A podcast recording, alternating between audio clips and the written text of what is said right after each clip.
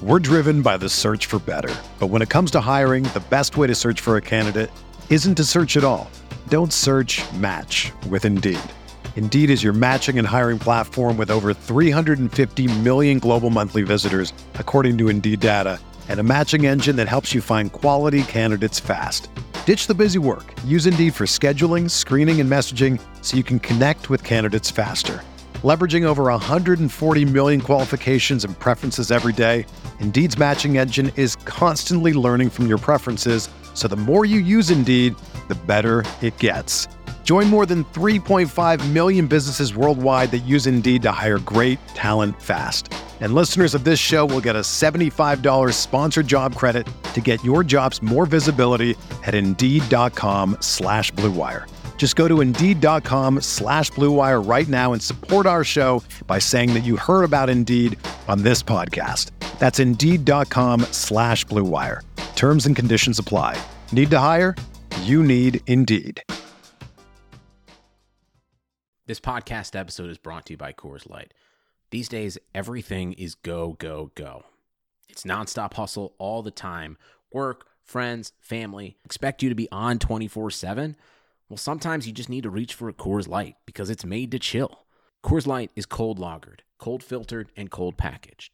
It's as crisp and refreshing as the Colorado Rockies. It is literally made to chill.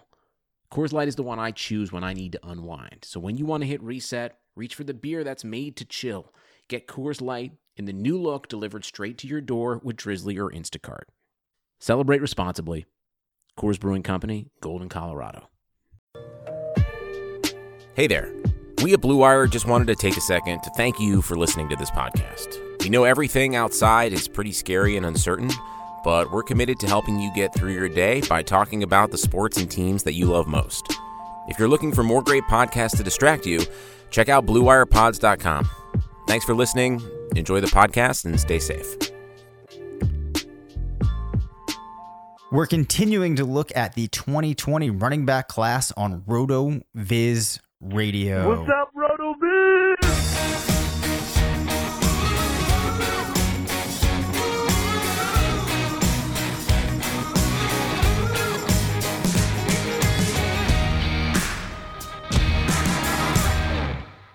Welcome back to RotoViz Radio, brought to you by BetOnline. I'm Dave Cabin, Senior Fantasy Analyst at RotoViz, joined by the Editor in Chief of Fantasy Labs, part of the Action Network, Matt Freedman. Matt, outside of you looking at uh, finances, the stock market, uh, push up props, anything new that you have adopted in your routine or taken an interest in to pass some of this uh, coronavirus time? Uh, I'm trying to do a little more reading. Um, you know, like it's been something that I've been uh, negligent on, I'd say, for Mhm. the past kind of year and a half. So I'm, I'm trying to kind of get back on that a little bit. And, um, you know, also trying to, I wouldn't really say exercise, but uh, taking more walks when uh, like no one else is out, you know, so just kind of trying to do that a little bit more. Okay, yeah, that that um we've been doing a lot of that too. And um that triggers me to mention. So I did something yesterday that I have never done before, which is I groomed my dog myself. Uh, congratulations. Yeah, so this was actually a pretty nerve-wracking process. We had appointments. This dog gets super matted. She was really due for an appointment. The place that does it had to cancel our appointment like a month ago. So this dog was really struggling now. I got out the clippers, got out the scissors. It was a very long endeavor. Um, I'm not going to say she looks ridiculous, but she doesn't look great. Um, but that has been my new hobby that I have picked up. Um, yeah, I don't know if anybody's out there has uh, groomed their dog, but um, it's an interesting experience. Yeah. Much like talking about uh, rookie running backs. But so I take it. It- it's not um, at all like talking about rookie running backs, but No, uh, it's ni- not. Nice, try. We we used to uh, groom our dog, and then it Oh, was just really? like you know what? Let's uh let's just pay someone else to do this because we we can't do it right, and we don't want to take the time to do it. So how would you guys how how would you guys do it? Uh, we would bathe her, and then Yep. uh, I would hold her sometimes, and my wife would clip her, or you know, Yep. eventually I just stopped taking part in the process uh, of like holding her. So like I would bathe her, and then uh, my wife would uh, cut her hair and stuff like that. Got it. Um, did your dog, um, like was she resistant to it? Was she kind of like nervous and whatnot, or was she cool Uh, she didn't like it. it? Okay, yep. Yep, Yeah. that was my experience. Yeah. Okay. All right. Banter out of the way. Let's uh let's get into these running backs. So let's start this off by talking about the back that uh you are really interested in, but maybe has not been generating as much hype with the rest of the uh, fantasy world.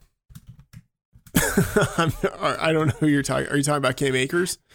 No, I'm saying uh, who is that? Who is that? Oh. Who is that guy for you? I'm not saying that I know who it is. I want to know: is there a player that you really like that the rest of the world is not generating enough hype about? Uh, not. I guess not really because I don't think they're. Uh, I don't think this is a deep class at the position. Like I really like the guys. Uh, like the top five, top six. I think they historically stack up well against the top five or top six in other classes. But after that, I just don't think there's the depth in this class that we would have had if, for instance, like Travis Etienne, uh, Chuba Hubbard, and Najee Harris had entered the draft, uh, or Yep. e- even Kylin Hill from Mississippi State. Like if those four guys had entered the draft, this would have been an incredibly deep running back class. But now instead of like one of those guys as like the number seven or number eight back in the class, we have like Darrynton Evans as maybe like the number seven or number eight back. And it's not as if like he's bad, but um I don't know. I'm just like not I don't know. I'm not as as sold on him. Um, I don't know. I guess if I had to pick one guy who maybe is kind of going under the radar a little bit, it might be Eno Benjamin. Yeah. Because um, you know, he's still 21 years old. Um, at the combine, he was 207 pounds, which by the way, um, like at the Senior Bowl, uh, he was I think like 195, something like that. So he gained 12 pounds in in like uh a, like three week period which is Yeah. like how did that happen and then by the way like i'm sure most of that was water weight he like he must have been just drinking so much water before weigh-in and then like by the time like four days later uh he runs his 40 time he's probably like 200 pounds but um yeah uh Eno Benjamin is still intriguing to me even though he ran only a 4.57 that's like Clyde Edwards Helaire territory Yeah. um you know he's still a really good receiving back uh he was a four-star recruit like I'm I'm okay with him as someone who will probably be drafted like late on day 2 who uh has like pass catching upside and like maybe becomes a better back than anyone expects. Yeah, so as I mentioned earlier uh, this week, about 2.4 receptions per game for Benjamin, something you have to like actually uh, 0.94 touchdowns per game, which is pretty solid. I think the one thing people might try to knock him for outside of, um, well, actually, no, he is pretty young, so he's not going to get knocked for that. I was looking at the wrong row here. But yards per carry, only 4.97, which for college isn't that great. However, he did play at Arizona State. But I think that takes us to the question of do you incorporate yards per carry into your evaluation of collegiate prospects at the running back position? No, I don't, which uh Yeah. might be a mistake, but I I think it almost doesn't matter. Um Yeah. like it's I think it's largely a function of um of like the offensive line and the scheme and I just kind of I, I care more about like raw production and pass catching ability than about efficiency. Yeah, I think that it might be something that you can look at, and, and I, if you do go in and you dig into the numbers, it's one of those that does show up as having some correlation, maybe a little bit of predictive value. But um, I think it, matters more in the context of similar prospects that are maybe playing at the same type of school. Um, like I don't think if you had, for example, a player with a profile like Miles Sanders who happened to have like 5.1 yards per carry or something like that, it should it should scare you off. It shouldn't. Um, anyway, though, the player that I really like in this class, Matt, who there is a knock on him. He's the oldest back in the class, but I really like Ke'Shawn Vaughn. Yeah. Um, I mean, he's on my list of guys who should be drafted. You know, like I think he one thing that he has going for him, you know, like he was a four star recruit. Uh, he was productive once he transferred to Vanderbilt, which um, you know, like technically makes him, you know, a coveted SEC running back. Um, you know, Yeah. like he's got decent enough size at 214 pounds, but yeah, I mean, as you mentioned, he is older uh, in part because he had to transfer. Right. Um, but uh, like I, I don't dislike him. I think it's just he's one of those guys that I feel like I just have to kind of wait to see like where he ends up being drafted and Yep. what his total situation is.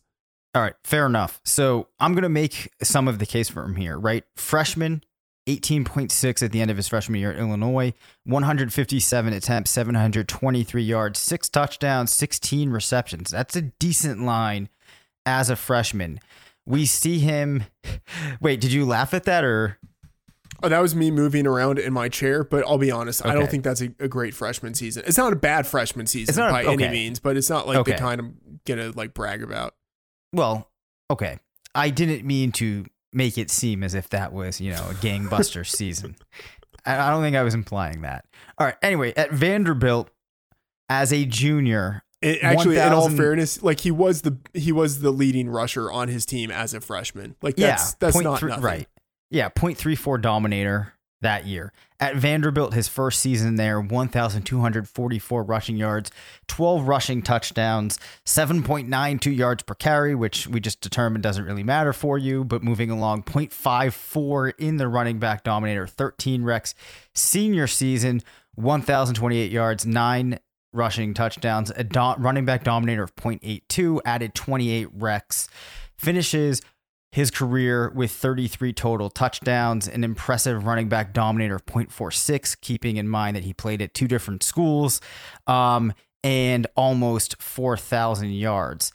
Here's the thing though I have recently discovered, and something I was always interested in, a metric that's actually more predictive than speed score.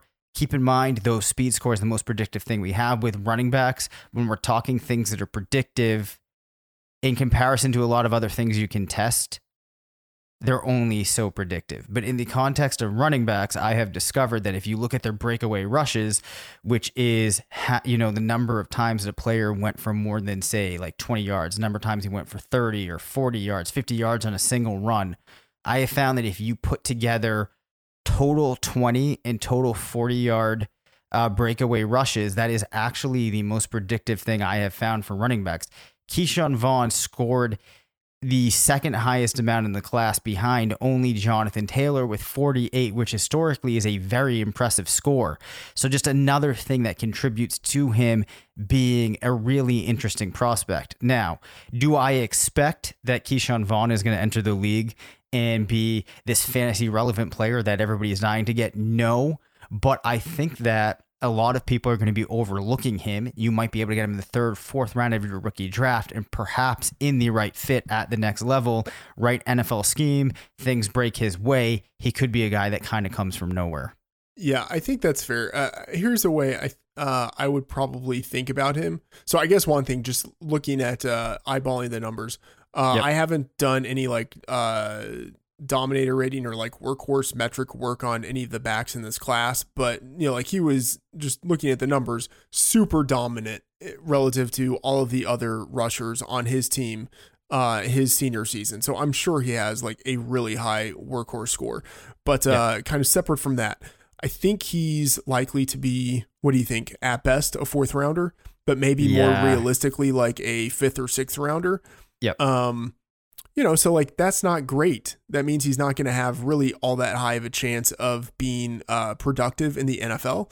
Like that gives him, I don't know, like what, like a two to four percent chance. Like if you were if you were to Yep. look at just like the historical numbers of other backs drafted in that range, that gives him maybe like a two to four percent chance. And I like I say I'm just shooting from the hip with those numbers. I, I should know those numbers, but I don't. But I would say I think he has maybe like a fifty percent like better chance than the average player drafted wherever he's going to be drafted of having NFL success, which like on the one hand seems like a really insignificant edge, but uh, it is pretty massive if you target the right players and draft them at the bottom of your rookie drafts. Like one Yep. of those guys will hit eventually. This is what's going to happen with Ke'Shawn Vaughn. It's going to be the same thing that happened to me with Kenyan Drake and Damien Williams. I'm going to draft him, be really excited. The time's going to come where I have to drop him to get other good younger players on my team. And then this the season after I do that's when they're going to get their chance and they're going to blow up. Uh, I could see that. Yeah. Yep. All right. So that's that's Keyshawn Vaughn. You mentioned Cam Akers in the in the last episode, who um, as we've mentioned before, for a long time was looking like he may have been a first overall selection in the 2020 draft. Hit some hard times at Florida State, as we mentioned a number of times now. A horrid offensive line. I know that you've always been pretty interested. He's young, um, final college age of 20 and a half, uh, 217 pounds, can play a role as a receiver, 1.9 recs per game. Um, have you gotten more interested in Cam Akers, is he kind of holding still for you? And I think you said you have him in like a like half tier of his own, if I'm remembering correctly. Yeah, I mean, I think he's uh, the number four back in the class, but it wouldn't surprise me if he ended up being the most productive out of all of them. Like, I think he has that kind of potential just based on uh, the production we saw out of him at Florida State, which like wasn't bad. People are acting as if he was horribly disappointing at Florida State, and he didn't have a good sophomore season. That's true. Uh, I think a lot of that is based on, as you mentioned, like the talent around him. But uh, in his final season, you know, as a 20 year old junior, uh, had you know 1,369 scrimmage yards and 18 touchdowns, 30 receptions. Like, what's wrong with that? That's, yeah, what are people talking about? Like, that's a that's a really good final season and uh, just ignore everything that that came before it. Like it, it doesn't even matter. But like it, it did also work out that uh, as a freshman, a, a true freshman, he also had a really good season. So I mean, he he was awesome in his final season. Uh, you know, we saw at the combine that he has sufficient size and athleticism, 217 pounds, a 4.47 40 time, and he's a five star recruit. Like, what are people crazy? Like he yeah. easily could be the best back in this class. Easily, because here's the thing. I think it's possible that he is actually better than uh, Devonta Freeman.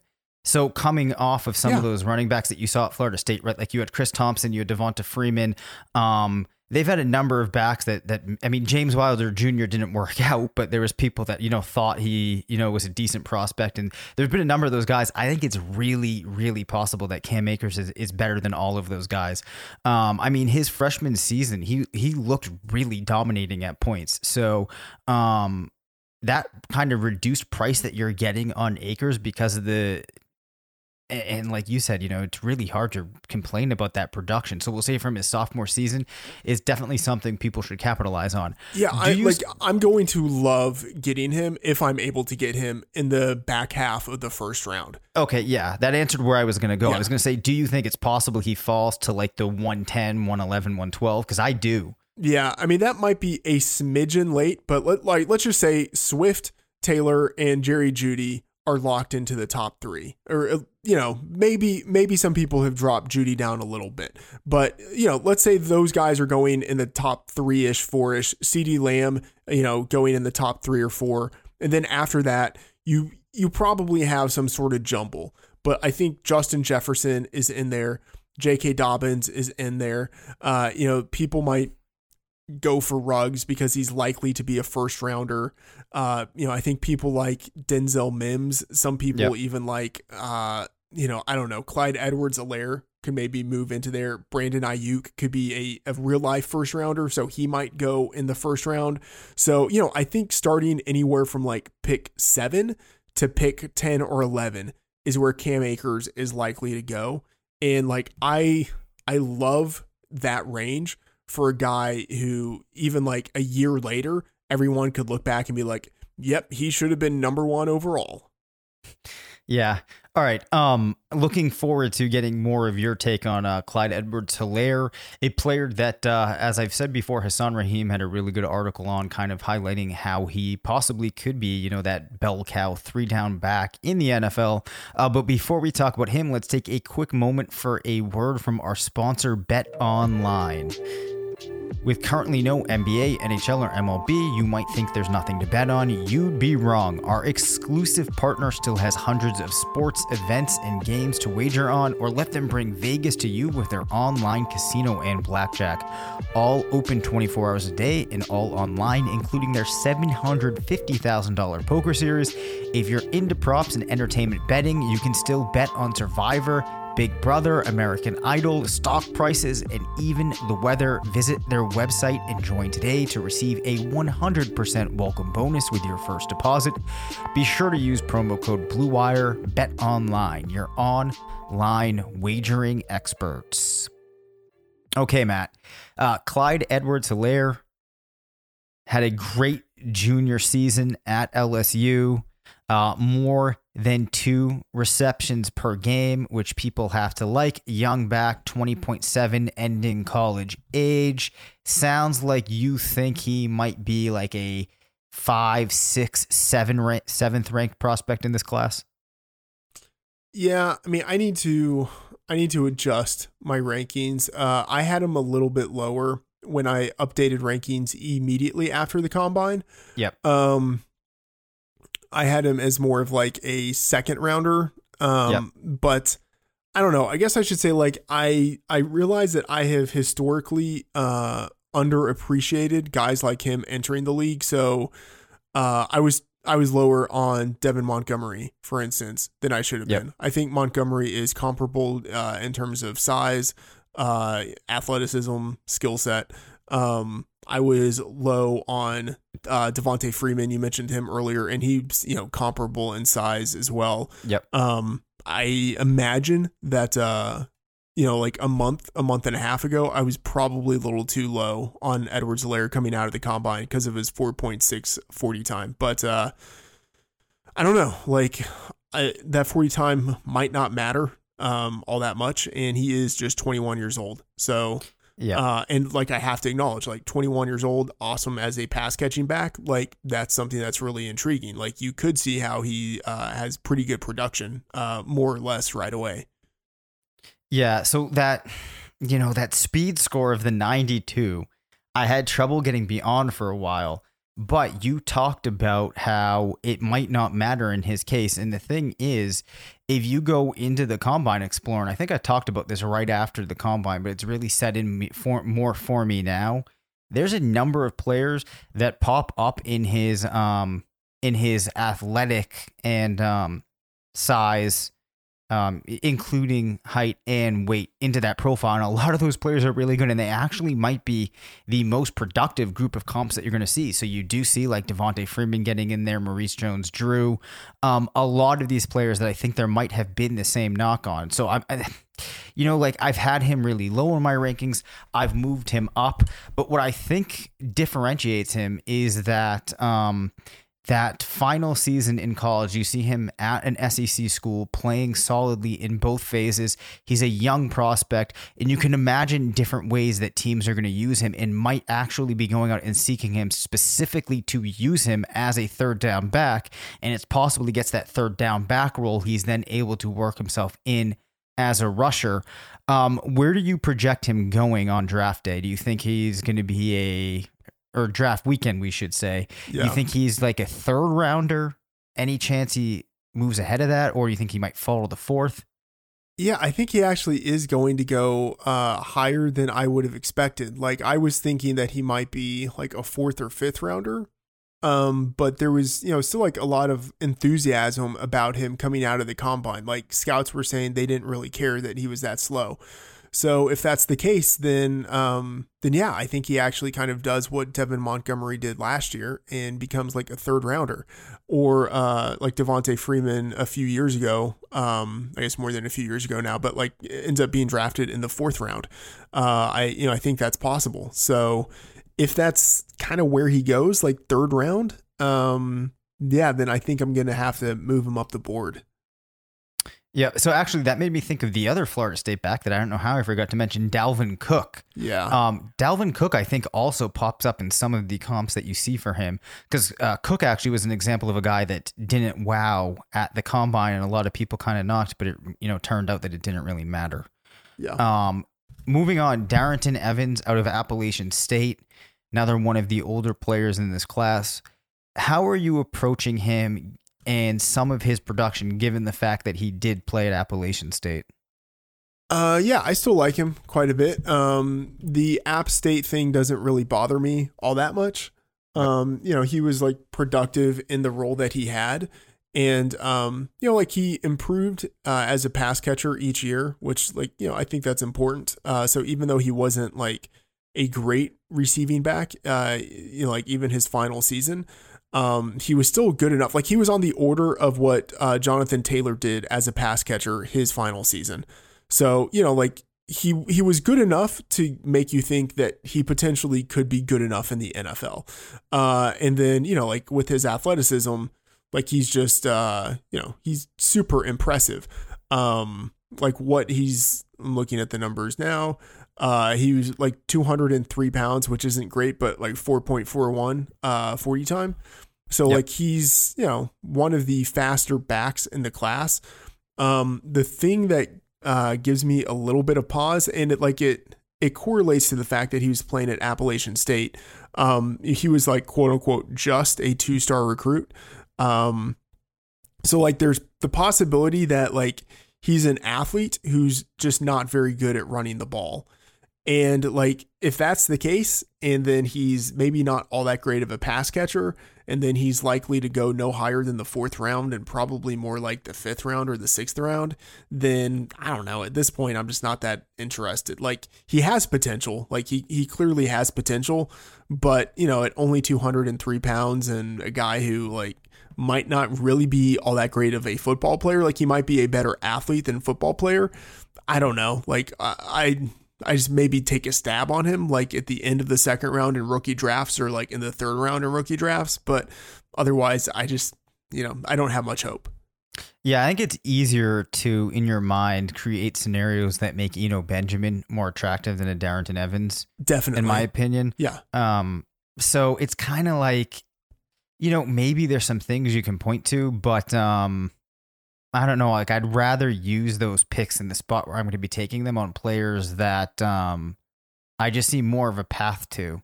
Um, there's a lot of things working against Evans, uh, working against Evans.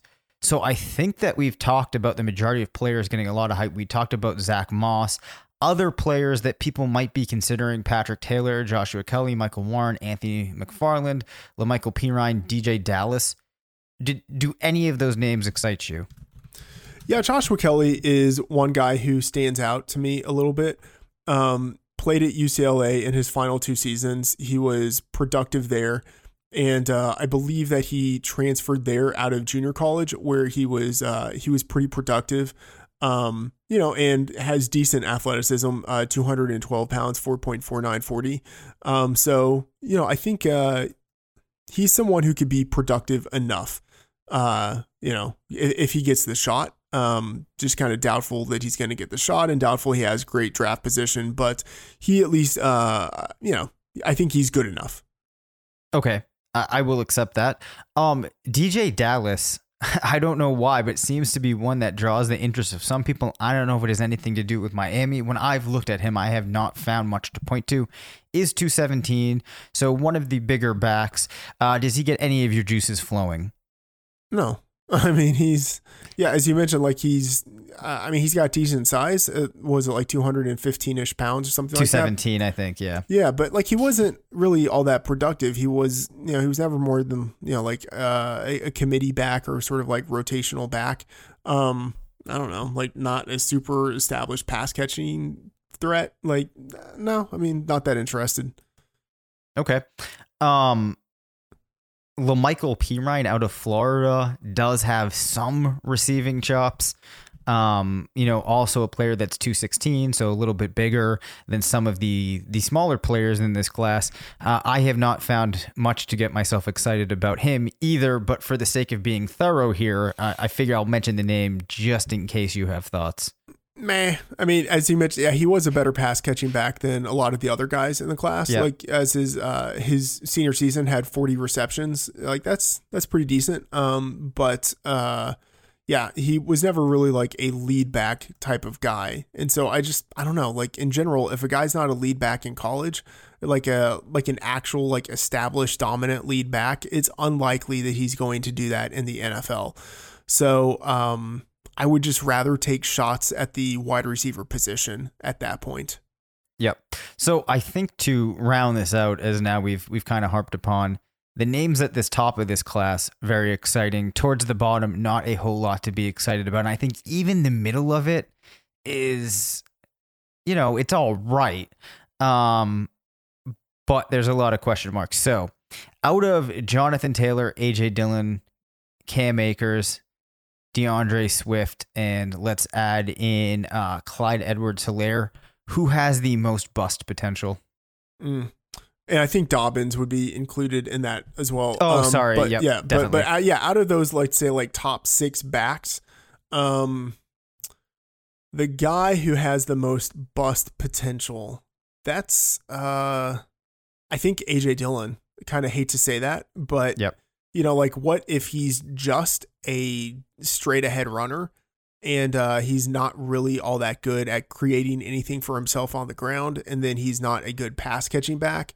So uh, that means he's basically like one dimensional. And if he's not very good in that dimension, then man, he could be really bad.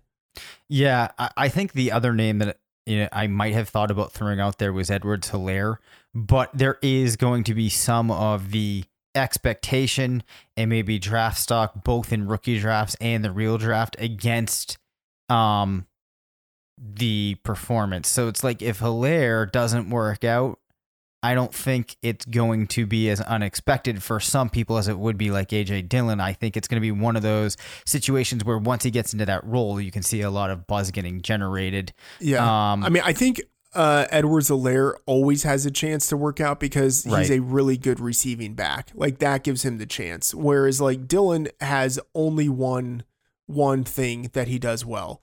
And if that ends up being something that doesn't translate to the NFL, then he's totally screwed.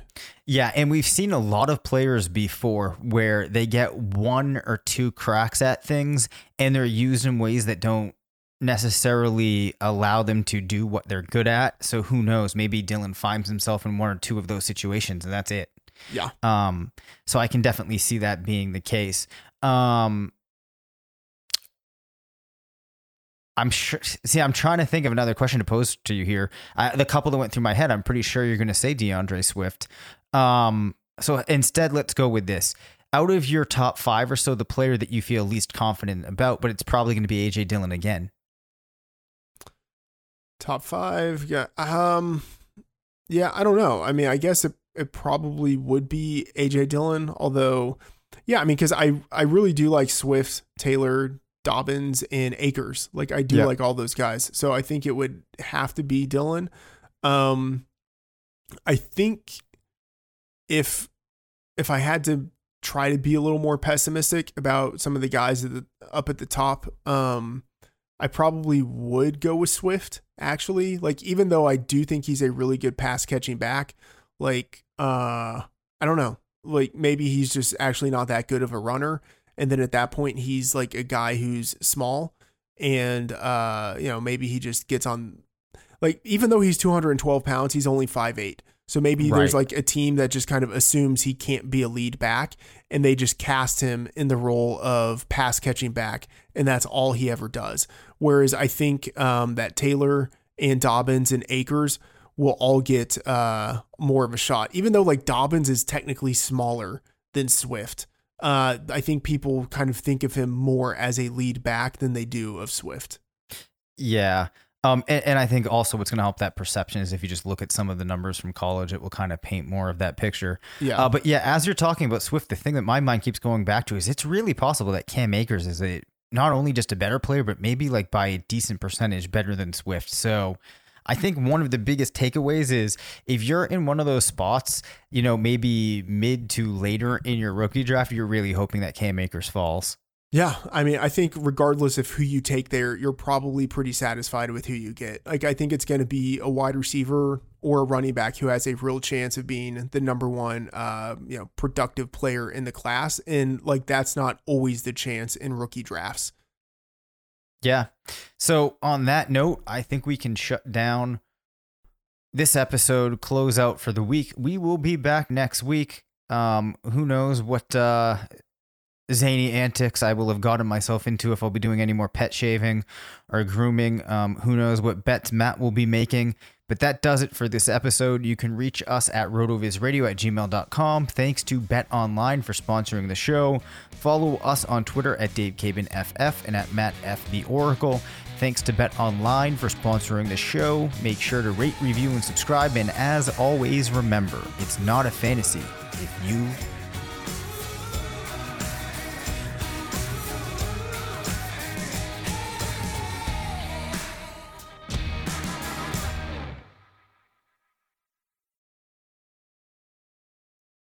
Sugar Ray Leonard, Roberto Duran, Marvelous Marvin Hagler, and Thomas Hearns. Legends, whose four way rivalry defined one of the greatest eras in boxing history. Relive their decade of dominance in the new Showtime sports documentary, The Kings, a four part series premiering Sunday, June 6th, only on Showtime. Spring is in the air at Littleton Coin Company, and we want to help you brighten your collection. Visit us at littletoncoin.com all month long to enjoy 15% off your purchase. With a wide selection of coins, paper money, supplies, and more, Littleton Coin Company has something for every collector's taste. Use promo code SPRING at littletoncoin.com for 15% off your purchase all month long. Restrictions apply. Littleton Coin Company. Serving collectors since 1945.